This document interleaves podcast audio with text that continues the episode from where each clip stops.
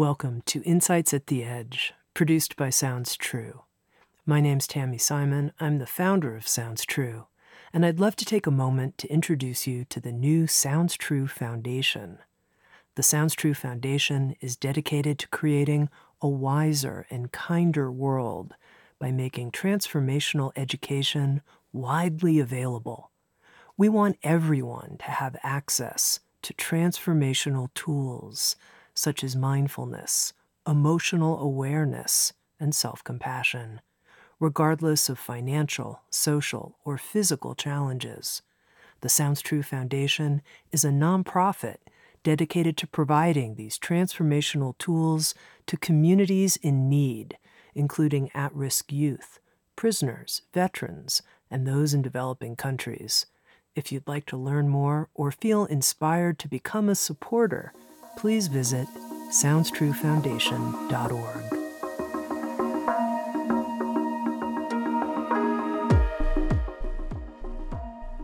You're listening to Insights at the Edge. Today, my guest is Carley Hauck.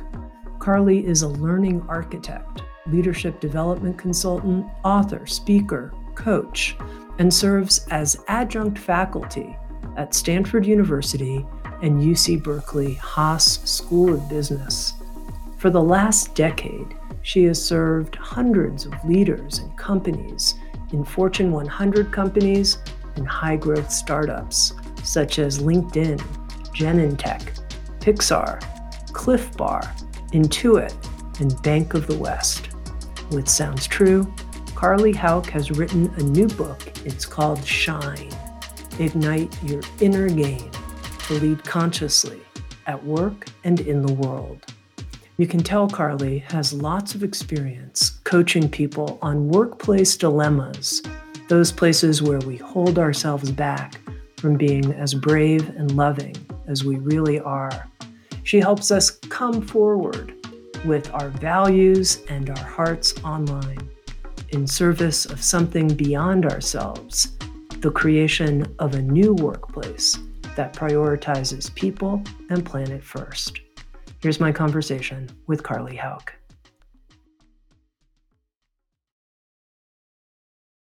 Carley, I know there were many different factors that led you to the writing of your new book, Shine. By way of introducing yourself to our listeners, tell our listeners what those factors were. What brought you so that it became an imperative inside you to write Shine? Hmm. Great question, Tami. Well, it starts when I was a very little girl when I just have always felt this very strong connection to the earth. And I would also say the divine. And I remember taking walks on the beach of St. Augustine, which was where my family and I vacationed when I was a child, St. Augustine, Florida. And I noticed that there were lots of plastic bottles and plastic trash on the beach. And at the time, I don't even recall that there were garbage cans or trash receptacles, and there definitely wasn't any recycling. And when I would find bags of trash on the beach, I would pick one or two up and I'd fill them as full as I possibly could. And then I'd walk back to the condo that my family was renting and I would hand the bags to my mother. And she would always look at me incredulously um, and say, Carley, what am I supposed to do with these bags? And at the time, I was very interested in marine life and knew that if a sea turtle ate any of this plastic, which they would likely do because they think it was jellyfish, that they would die. And as I moved more and more into adulthood, I got this really wonderful opportunity to start doing work with leaders and businesses and it felt very aligned for me because as a child and up until I was about 18, I thought I wanted to be a marine biologist and realized that I probably wasn't going to be that great being outside all the time and on a boat. And what I ended up finding was that the place that I could make the greatest influence to support the most people to shift their minds and hearts so that we could create a workplace and world that really works for everyone is and is in harmony with the planet was through the door of business.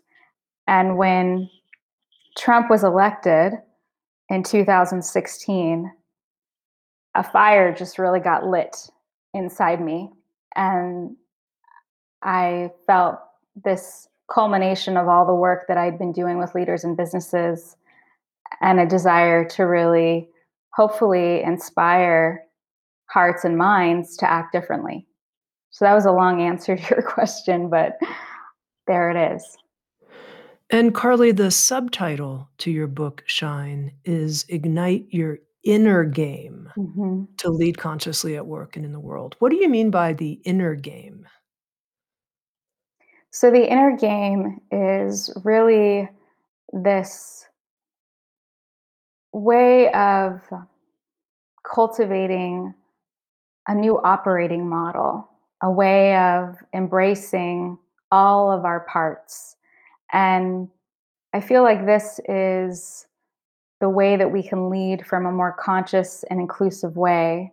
And there are lots of qualities that this could encompass, but there are six that I've really honed in on in my work in the last decade with leaders and businesses.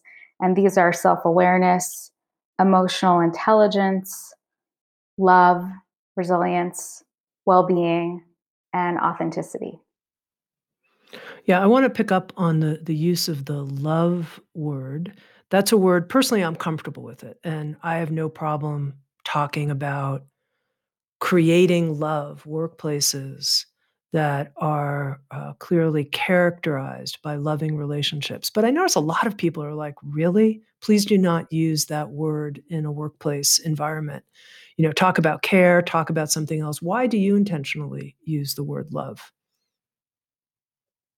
I feel like love is the greatest energy and frequency that we can emit as human beings. And it's so powerful. You know, if, if I'm cultivating loving thoughts about myself, about you, let's just say right now, which I am, Thank you. that automatically has a vibration on the outside. And you know, we we know when someone is is maybe leading from more fear or from anger, right? We can feel that. It it has again an energy.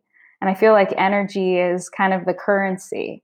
But if I'm emitting a different vibration of love, of care, of gratitude, whether I'm in a Zoom room or I am sitting in front of you, that's palpable. And I feel like we've been in such a state of leading from fear, from scarcity, from greed, that love can really be the bridge that we need right now. So, Carley, when you said, and you know, I kind of jokingly threw off thank you, but when you said, you know, I'm cultivating a mindset of love like I'm doing for you right now, tell Mhm. me, how are you doing that? What are you doing? well, even before we got on the call today, I was feeling so excited to have this conversation. And I shared that with you before we hit record. And I thought, Tami Simon has had such an impact on my life. And I just honestly, Tami, love how you have shown up in this pandemic. Your alignment with all the programs you've put around systemic, you know, racism and this beautiful offering of the People's Inauguration. I, I really feel you're trying to wake up the world and be in service in the best of ways. And I love that. So I was reflecting on that before our call and how grateful I was to be able to talk to you today and how grateful I am to be part of the Sounds True community of authors. Uh, it's a beautiful example, but I want to get into the nits and grits here for a moment. Sure. To that person who says, you know, look, let me just tell you the truth. I don't love XYZ person at work, whether it's someone on my team or the manager that I work for, or the employer that I work for, or somebody on another team. In fact, I can barely stand this person, truth right. be told, mm-hmm, Carley. Mm-hmm. Like, how can I try to cultivate this new operating model that you're describing? One of the characteristics is love when I can barely stand this other human I work with. Mm-hmm. Well, I get asked that a lot, and that comes up a lot. You know, I'm sure because I think this is a pretty common yeah. common situation. And it's and and truth be told, it's not always easy for me either. And so normally, and I'll just you know I'll speak how I how I utilize this practice in my own life, and then hopefully that will be a model and example for how other people can do it. So when I, for example, notice that there is someone in my life whether it's at work or in my personal life that's triggering me. Let's say they're triggering me right? There's there's something about this person the way that they're talking their actions their behavior that i don't like that's really getting under my skin.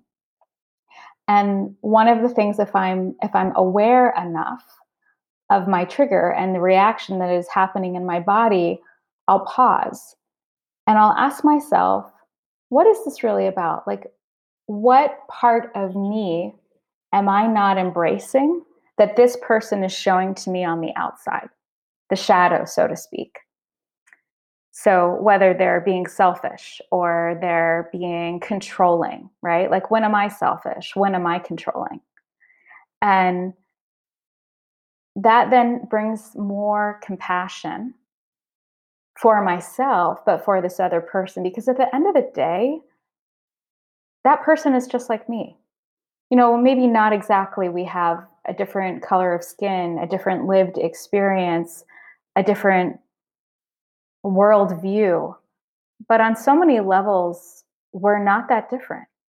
We all want safety and shelter and love and acceptance.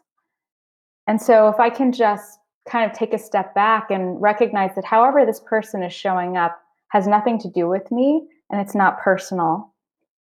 And the only way that I'm going to be able to build a bridge with this person, and that may not be possible, but but if I come from, ew, I don't like this person, if, if there's aversion, if I push them away, if I lead with fear and anger and obnoxious aggression, so to speak, that's only going to create more of a divide and more conflict. But if I can actually be really curious what's happening for this person? Why are they having such a difficult moment right now? And just have a little compassion. And that might also require setting some good boundaries too. Speaking up, saying, hey, what you just did, that didn't work for me. I'd prefer if you did this. Beautiful answer. Now, Carley, you talked about this whole notion of the inner game being cultivating a new operating model for how we go about conducting ourselves in business, conducting ourselves as leaders. And one of the things you write about is this notion of moving from a fixed mindset to a growth mindset. And I wonder if you can talk about that for people who are new to this concept of developing a growth mindset. What is that, and how do I get one? Great question. Well, so Carol Dweck, who is a Stanford University colleague of mine, she did a lot of research on mindset. In fact, she has a book. I believe it's called Mindset The New Psychology of Success. And she basically explains that our mindset exists on a continuum from fixed to mixed to growth. And so essentially, what that means is that people with a fixed mindset believe that they possess only certain basic abilities, intelligence, talents. And their goal really is to look smart and never fail. So people with a fixed mindset usually are not willing to do something out of their comfort zone because they don't want to fail. They don't want to look bad. They only want to do what they know that they can do well. But people with a growth mindset are more willing to step into the unknown, the uncertainty. I would say that the leaders that really thrived in the pandemic were willing to take on a growth mindset, probably so many different moments of the day.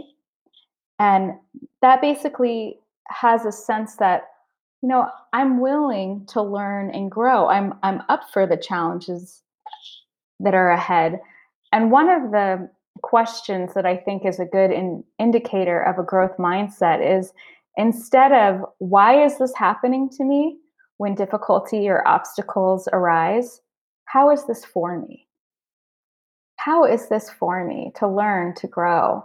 Like, or what is the silver lining? That would be a growth mindset versus the fixed might be, oh, I don't want to do this. I'm I'm going to do what I've always done. hmm Now, I want to talk to that person who finds in their own experience they can eventually get to this place. hmm How is this for me? This thing that's happening that feels very challenging. It's not what I wanted. But their first response might be something more like, oh my God, I think I've really screwed up. Like they turn on themselves. That's the first move. Hmm What are your suggestions for how people can work with that so that they more quickly move to this growth perspective of how is this happening for me? hmm That's a great question. Well, I feel that growth mindset, developing that is part of the inner game of resilience. That's one of the six qualities of creating a strong and conscious inner game. And for myself, and again, this is a practice that I share with a lot of my clients and the companies, I kind of have developed these four questions. So we may initially be hard on ourselves when there's something that happens that we don't like or is causing discomfort or is a challenge.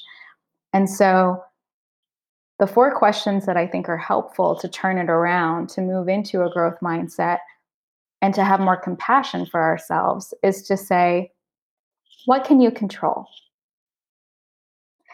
Then, can you see these setbacks as a challenge and an opportunity for learning and growth?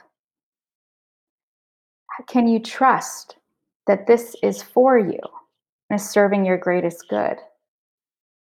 And then, essentially, the next question and last question would be what can you commit to that would help you move forward? You know, what's the next step, so to speak? Now, Carley, you go into all kinds of companies and work with various leaders, coaching them and then working with their teams, offering trainings. I'm curious, what are you seeing? These are the biggest, like the top three. These are the top three presenting challenges, presenting issues that most often come up when I first go and start working with a leader and a team. This is what I see. These are the most common ones. Well, usually I'm brought in because there's some dis-ease.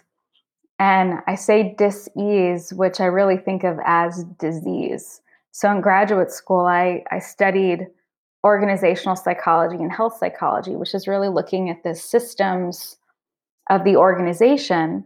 But then health psychology is really the system of, of the human body and how we can prevent or intervene disease. And I like to think of them very much connecting to each other. So if you have a leader, for example, who is leading from more fear, who is more aggressive, that creates a culture where there is a lack of safety, a lack of trust. And then there's not effective communication. There isn't the opportunity for vulnerability or inclusion or belonging. And that has a systemic effect on everybody that works there. But even more importantly, that one leader then has a huge impact on the product that's going out into the world because it's all connected. And so, going back to what am I usually brought in for, there's usually some dis ease that I'm being asked to solve for or to heal. I really like to think of myself as a healer for companies. And it usually has to do with conflict. So it could be a lack of self awareness, it could be a lack of empathy or a lack of emotional intelligence. It always comes back to safety and trust and people not feeling like they can really share vulnerably. And that's impacting the bottom line and how they are able to create and innovate and collaborate as as teams as senior leaders you know throughout your book shine you quote various leaders that you've interviewed and worked with and one of the people you quote is mark benioff the ceo of salesforce mm-hmm. and you quote him as in saying that instilling trust has to be the number one priority of a ceo and I thought this was really interesting. And I wanted to know how you help leaders instill trust in their organizations. Mm-hmm. Well, I've I've been working with Amy Edmondson and her team, the Fearless Organization, and Amy Edmondson has done some really powerful research around psychological safety. And one of the things that I first do when I'm brought in with any new team or even any new training that I conduct with a company, I'm always really curious about the psychological safety within that group, um, within the team. And in fact, Clif Bar and Company is is a client of mine, and I've been teaching their standardized communication curriculum for the last several months. And one of the things that I do, and that Jen Freitas, who co-facilitates this training with me, she's their L&D director. We create psychological safety guidelines at the beginning of the training so that everybody feels safe to really share and practice this new way of communicating. So for me, it's, and I have this, I believe it's in chapter six, I call it the barometer of safety. It's really assessing do people feel safe? Do they feel included? Do they feel like they can really speak up?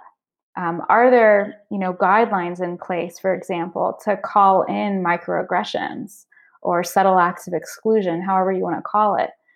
So I feel like that's the very first step.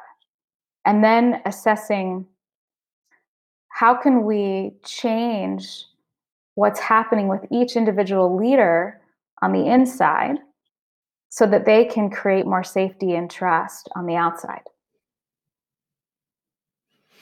Now, you know, Carley, uh, I think you're aware of this that Sounds True has produced a, a nine month training program called the Inner MBA on developing many of these inner skills. And some of the feedback that I've gotten from people in the group is hey, a lot of these principles and teachings really helpful, really useful. But I don't feel I'm in a place where I can impact some of these core characteristics of the organization that I work for.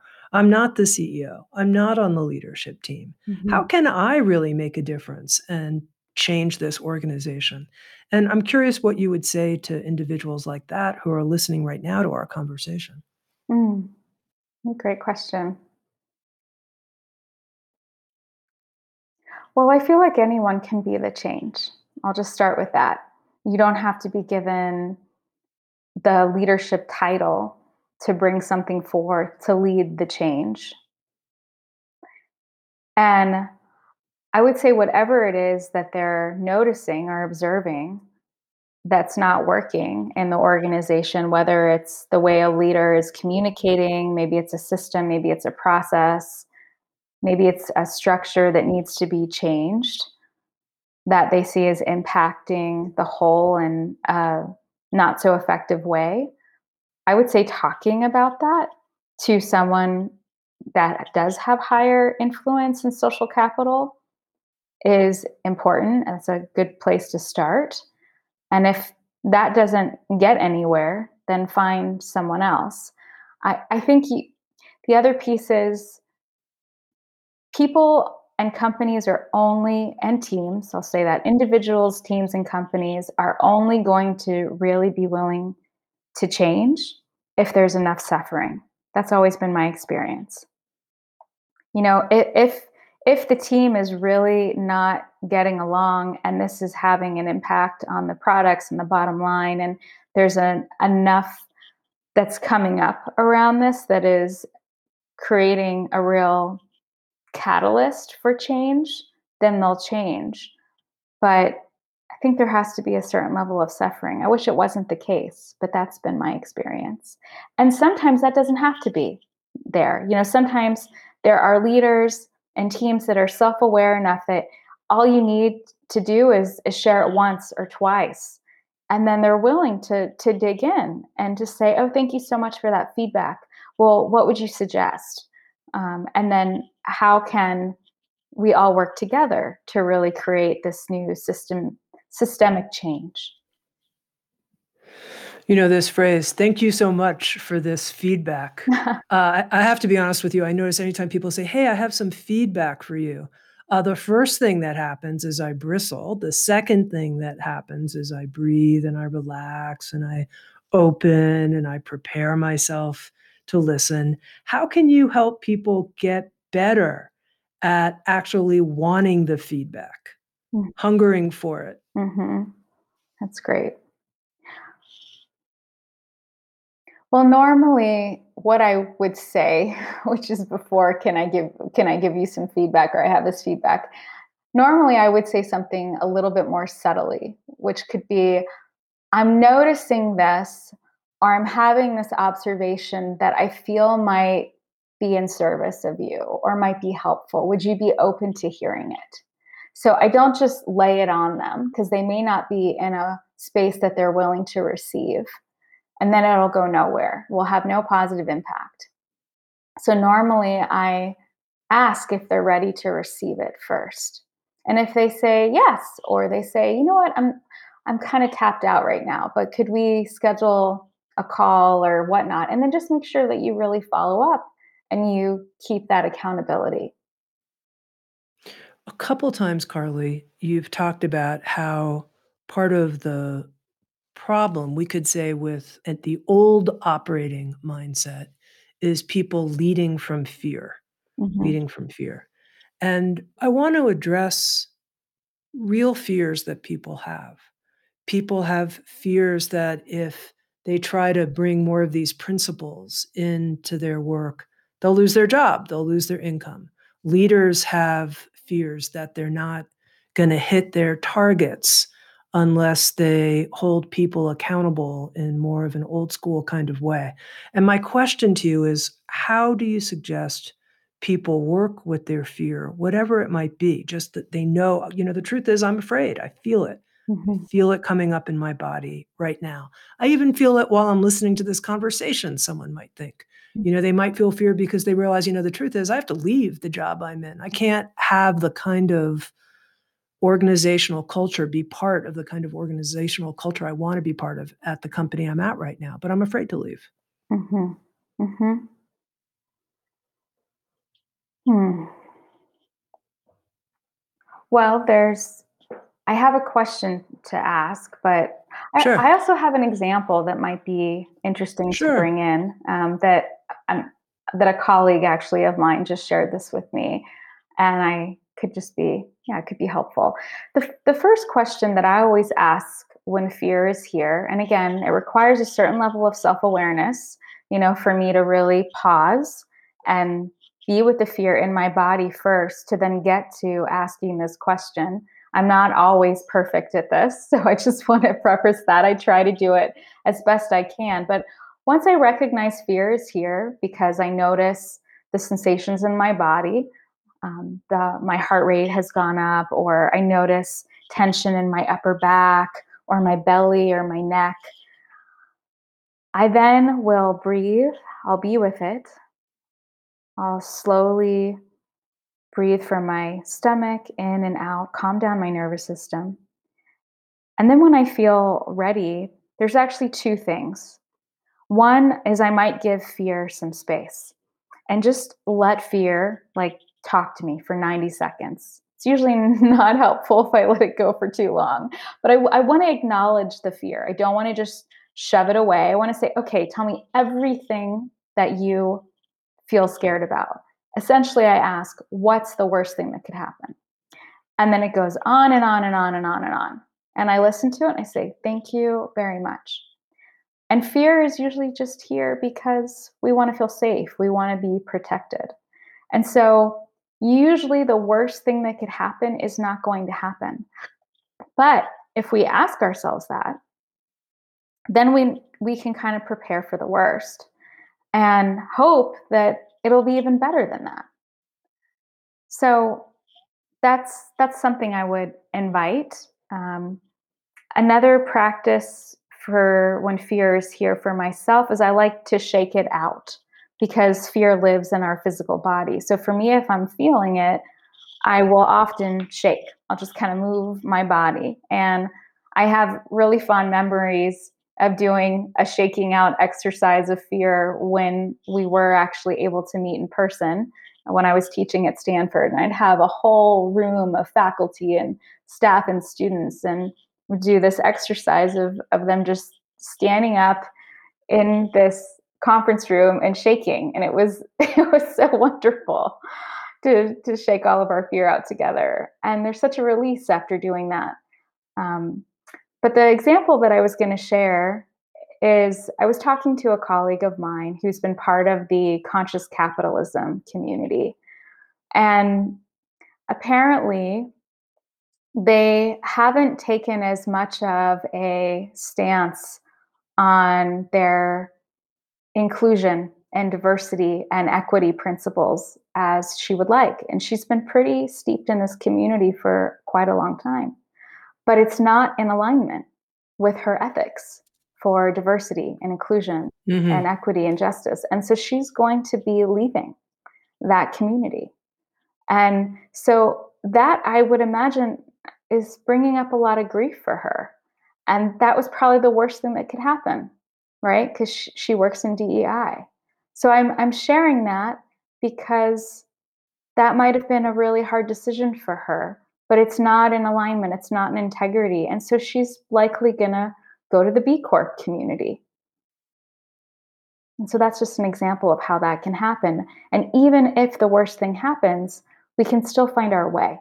We can still find right alignment if it's the job that we're leaving or the community we're leaving. And even if that community or that leadership doesn't do the right thing, there's grief and loss in that and disappointment.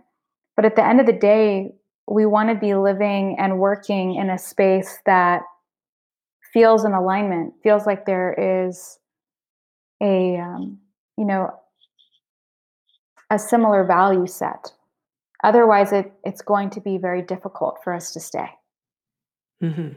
Now now you mentioned asking this question, Mhm. uh, when you have the wherewithal and steadiness of mind to do so. What's the worst thing that could happen? And then giving yourself 90 seconds. And I thought to myself, if I ask that question to myself, it's gonna take me a hell of a lot longer than 90 seconds to Mhm. respond. Like, I'm gonna be able to go on for a long time.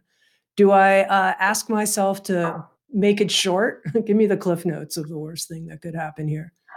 Well, the reason I say 90 seconds is because research has found that normally our emotions will last for 90 seconds if we really give them space. Now that's there's a there's lots of caveats to that because, you know, grief and trauma, all of those have a longer lifespan than 90 seconds. But that's that's where the 90 second rule came in.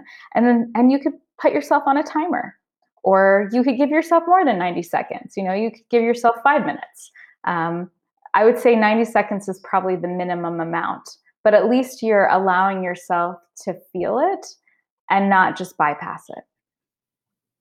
Now, you shared, Carley, this example of someone who is in the field of diversity, equity, and inclusion and felt that they had to leave the business they were a part of to be part of a business they're more aligned with. And in your book, Shine, you have a really interesting and powerful section on how it's possible for white men in power who are in leadership roles at companies to actively become allies in the service of diversity, equity, and inclusion efforts as part of this changing our operating system, the inner game of business. Talk some about that, about how you came to these ideas and what your suggestions are for people who find themselves to be white men in power in organizations, what they can do. Great. Yeah, this is this is a powerful part of the book and and there are nine different leaders that are highlighted through the book that I've really gotten to know in the last few years of writing Shine. And I really feel that they are embodying this conscious and inclusive way of leading uh, at work and in the world. And I've had lots of opportunities to see this in action with these men. So I'll, I'll start with a story of one, and then I will talk about the how to. I, I really feel like there is this I don't know, what do I want to call it? Um, this real opportunity for a new version of manhood that is is happening. And from the conversations that I've had with lots of men, many men don't like the current version of masculinity. You know, whether we want to call it toxic masculinity, um, I, I feel like there is kind of a reckoning happening and there are men saying no i i don't want there to be this aggression the um, I, I want there to be more of a softness of this ability to showcase my vulnerability and to push back against the aggression and I could go into this in a much deeper way, but I'll just say read the book. there's there's a lot in there around this topic, but one leader that I've gotten to know is Vince Guglielmetti, and he happens to be working at the company Intel. And Vince and I met at this really wonderful conference that I attended called the Better Man Conference at the end of 2019 and he happened to be one of the leaders that got invited to speak. And Vince and I have gotten to know each other in the last few years since this conference. I just actually had a phone call with him um, maybe a month ago. And he really believes that his role as a white male leader in Intel is to leverage his voice for women, for LGBTQIA um, people, for people of color. And he often will say, I know you need my voice. How, how can, you know, how can I support you? How can I be in service of you? He'll, he'll say that to his team members. And so he's really positioned himself as a strong male ally within Intel. And what is the how to? I I think again if if you're a man who is wanting to support people of color, um, different marginalized identities, women, and I think the first part is actually just to show curiosity, to really want to get to know that person or these people. And then find ways that you can use your social capital, your maybe even your voice, you know, speaking up against, for example, a microaggression. You can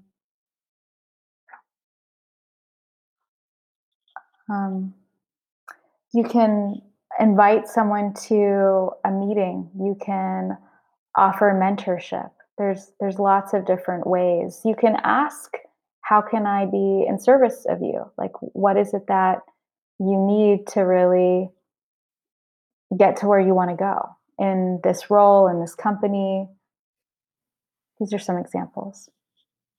All right, Carley, just a couple more things I really want to talk to you about. I know you developed a course called Flourish about helping people be resilient at work. and you emphasize that we need to honor our well being, our wellness. You talked about being a healer for companies, honoring our health. And I, I, wanted to ask you about this because, you know, at one point, an organizational psychologist that we work with at Sounds True came to Sounds True uh, before the pandemic when the building was open, and he had a bunch of little plastic buckets. They were just a couple inches big, and he gave one to everybody and he said, Put it on your desk and remember to fill your bucket. You want to have a full bucket when you're at work. And it was this, you know, kind of corny, cheesy metaphor to try to help us remember to nourish ourselves and prevent burnout by keeping our buckets filled. But what I've discovered is that people often seem to have empty buckets. And even no matter what I do from a leadership level, it's just the way people's lives seem to be structured. There's a lot of empty buckets happening. So I'm curious your view what's the organization's responsibility and what's the person's responsibility to help people maintain their well-being to flourish to use the name of the course you created? Mm-hmm. that's a great question. Well i feel like it's particularly challenging to have full buckets right now in this virtual world right? We're still navigating this um, especially in the united states but also worldwide you know? There's so many different restrictions and guidelines and they're changing all the time and we can go outside, we can, you know, eat at this restaurant, or we're all not back in the office for the most part. And so I feel like we are spending more and more time on our screens than we ever have.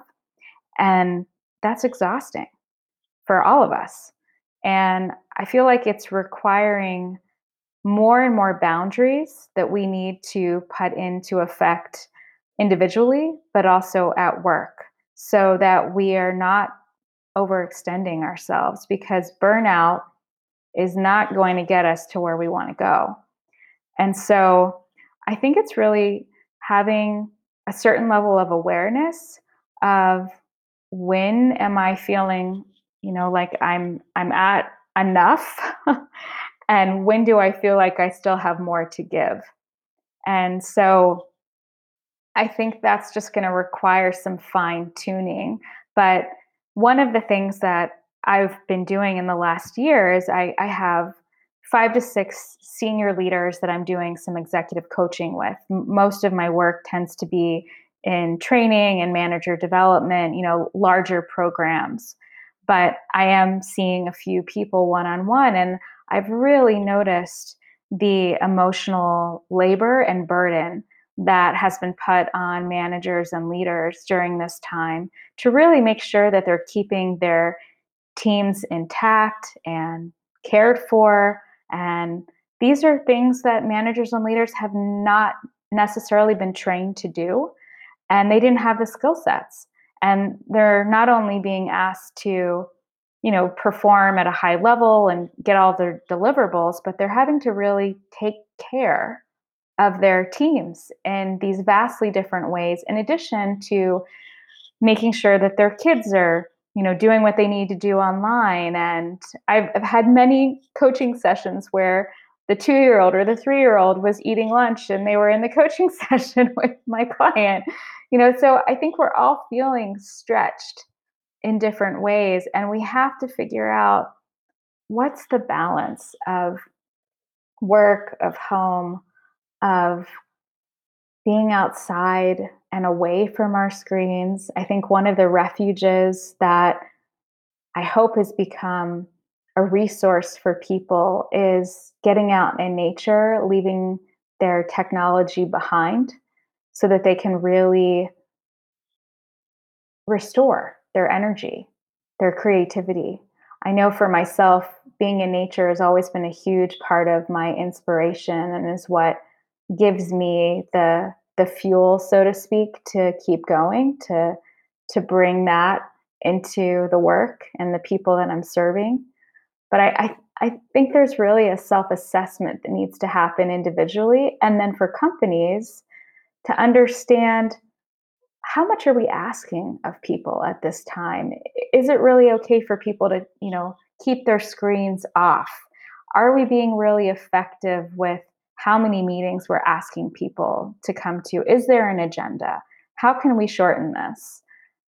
You know, I, I think there's just a lot of creativity and and curiosity that needs to be happening around the impact of how we're working on the people mm-hmm. in our companies. Mm-hmm. Now, a couple specific questions. If mm-hmm. you're someone who's a manager, has responsibility for other people, what are the most powerful things you can do to care for their well being at this time? Most powerful actions you can take? I think at the beginning of meetings, and I think so many teams and managers are doing this, but just doing like a weather report, you know, just real quick before we even get into the agenda and why we're all meeting. How are we all doing? Like, and really creating safety by you being the person to lead more vulnerably and showing that it's okay to really show and bring our whole selves. So I think that really creates more safety and trust. And then really listening to what you hear. You know, oh, I just gave this huge report to Janet, and I hear she's completely exhausted and is going through this, this, and that. And you know what? Maybe, maybe I actually need to like do a extra one-on-one with her, or I need to help her delegate this to somebody else on the team. So I, I think that's really important. I think we all need to be growing more and more empathy. I, I feel like that has been lacking in our culture in I could say in the United States, but I think it's just something that we could deepen a lot more as individuals and, and have that be part of the culture of work of really again recognizing this person is a lot like me. And mm-hmm. how can i have more compassion? How can i imagine how i might be feeling if i were in this person's shoes and empathy comes naturally to me sometimes i think i have too much of it but i i feel like we could all benefit from more of that yeah Okay, now specifically, if you were coaching that person who says, Yeah, I need to have more and more boundaries at work, I need to do that.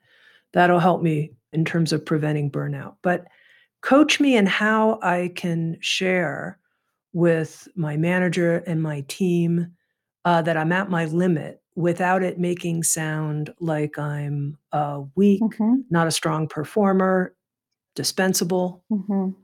Great question. Yeah, because that's normally why we don't speak up, right? We don't want to be seen as not performing well. I think that in this time, there is more care and more of this shared lived experience. And so, therefore, more empathy for what we're all navigating, right? Um, because we're all going through it at the same time in variations and different degrees. But I think you could just be real and say, This is what I have going on at home right now. I have a three year old. Um, my nine year old is in school all day long, and I'm trying to manage work and home.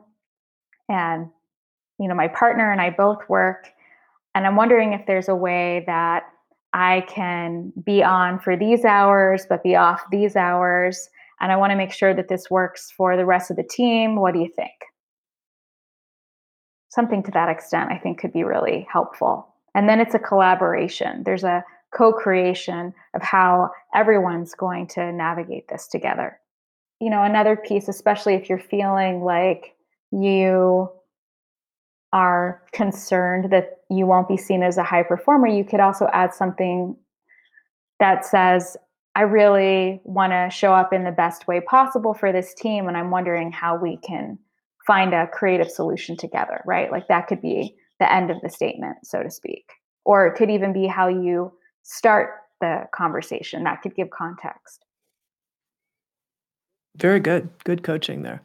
Now, you, you emphasize in your book, Shine, this importance of brave exchanges. I think what you just demonstrated would be an example of a brave conversation uh, in my book brave exchanges.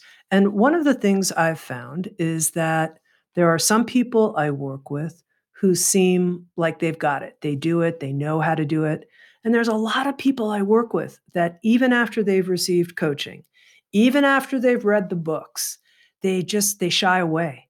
They shy away from the brave exchanges and instead make some kind of circumventing of the conversation instead. Mm-hmm. And it seems to me this is such a critical skill. Why is it so difficult for so many people to do it? Mm-hmm. Well, I, I can share the answer to that. Have you ever struggled with that yourself? I feel curious, and I'm turning it back onto you. But my sense, my sure, sense of you, sure. Is, I mean, yeah. I feel like I'm probably uh, pretty high in capacity based on all kinds of typology and other things, and the fact that I'm a leader at the business. So I'm in a right. Powerful position to begin with, all of those things. But even in positions where I haven't been powerful, I think I'm pretty good at it, but I have struggled sometimes too. Mm-hmm. I do struggle sometimes. Mm-hmm. What what's the struggle for you? What has you pause before being willing to have the brave exchange? I don't want to hurt the person's feelings. That's one of it. One of Mm-hmm. the things that's going on for me. Yeah, that's probably the biggest thing. I think that what I'm going to share, they will experience as hurtful, and that creates pain for me. So I'm trying to find ways to frame it in a way that won't be so hurtful for them. Mm-hmm. Thank you for sharing that, Tami. I think that that's what a lot of other people feel too. They feel fear that you know they're going to hurt someone by being really direct with their feedback. They're afraid that there's going to be more conflict. They're afraid that the conversation is going to go sideways. Uh, i end up teaching a lot of people how to have effective communication. And so all of these fears are normal. But this is the thing. And this is i guess what i would have this person ask when they're feeling the hesitation to speaking up. If they don't say what they really want to say, then what are the consequences of that, right?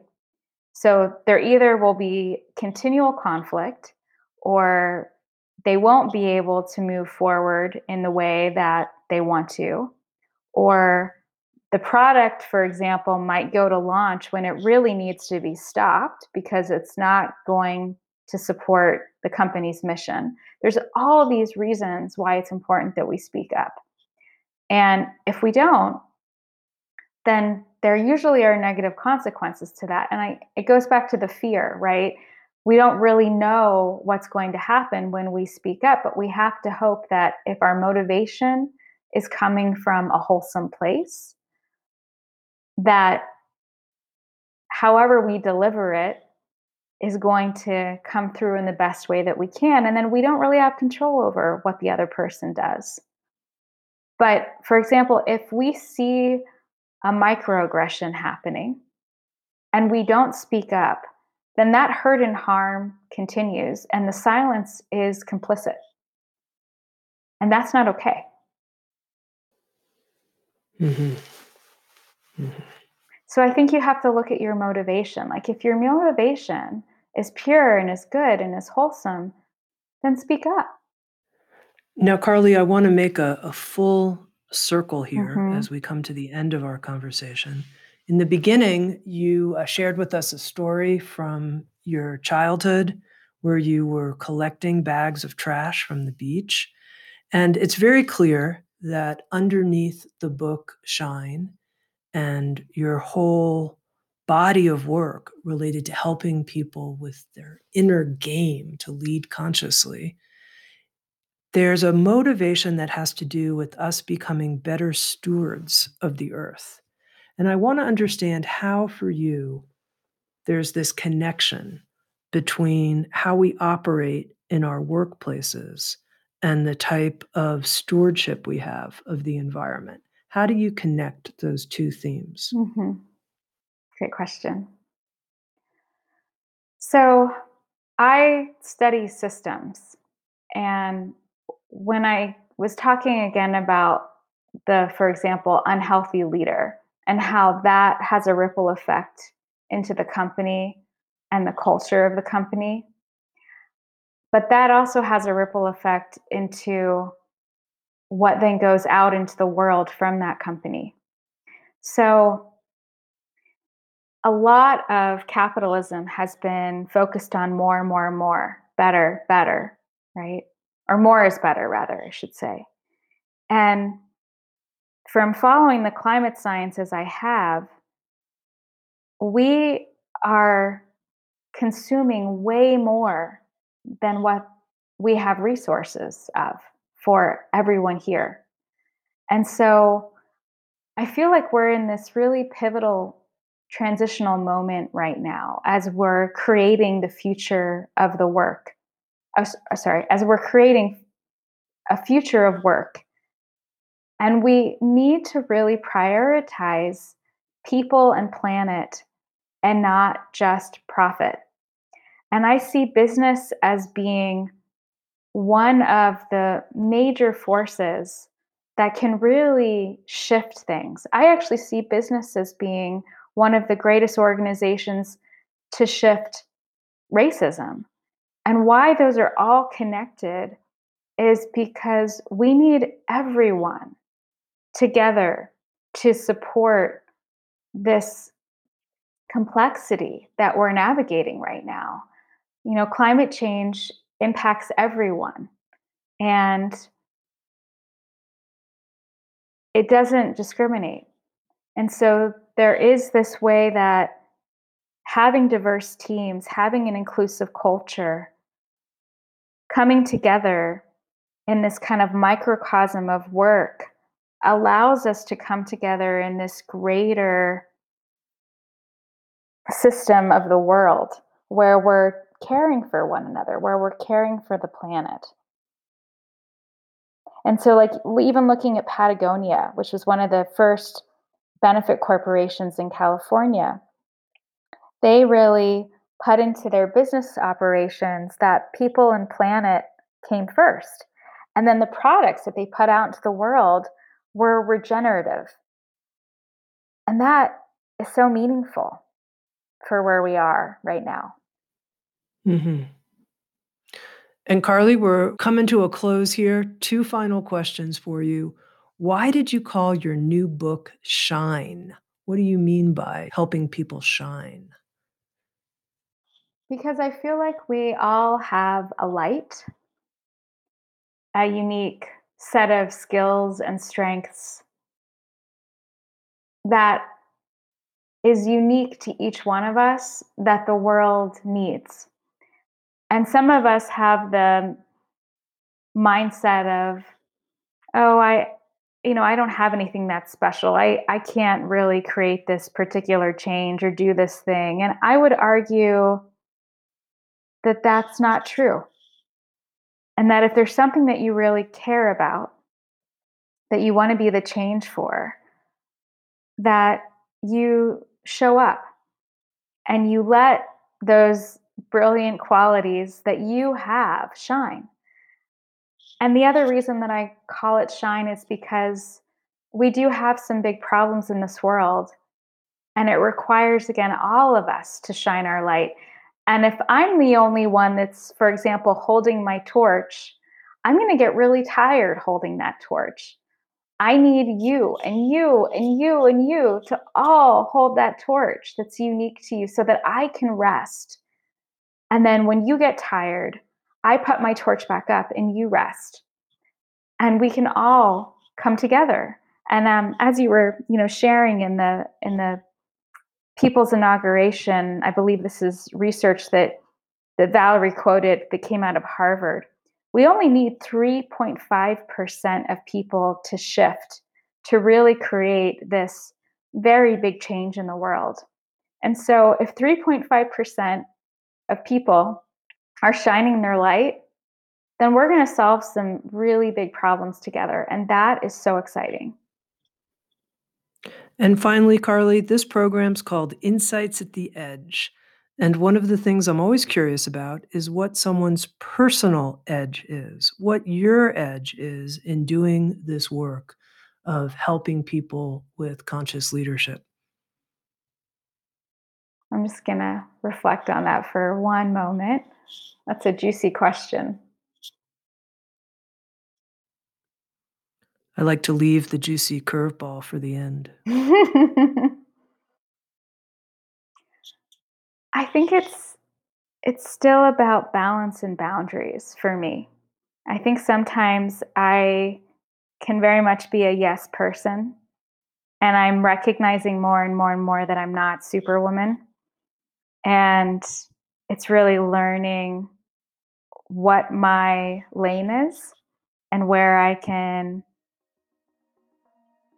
really use my zones of genius, so to speak, and then delegate the rest that is not, you know, my ultimate strength so that I can really be in service in the best of ways. Balance and boundaries. Those are big. Carley Hauck, thank you so much. I've been speaking with Carley Hauck, leadership consultant who teaches at Stanford University and the Haas School of Business at UC Berkeley. She's the author of the new Sounds True book, Shine. Ignite your inner game to lead consciously at work and in the world. Carley, thank you so much for being just so transparent and fully present and sharing so many really good practical ideas with us. Thank you. Thank you, Tami. This was delightful. Thank you for listening to Insights at the Edge. You can read a full transcript of today's interview at soundstrue.com forward slash podcast. And if you're interested, hit the subscribe button in your podcast app. And also, if you feel inspired, head to iTunes and leave Insights at the Edge a review. I love getting your feedback, being in connection with you, and learning how we can continue to evolve and improve our program. Working together, I believe, we can create a kinder and wiser world. SoundsTrue.com, waking up the world.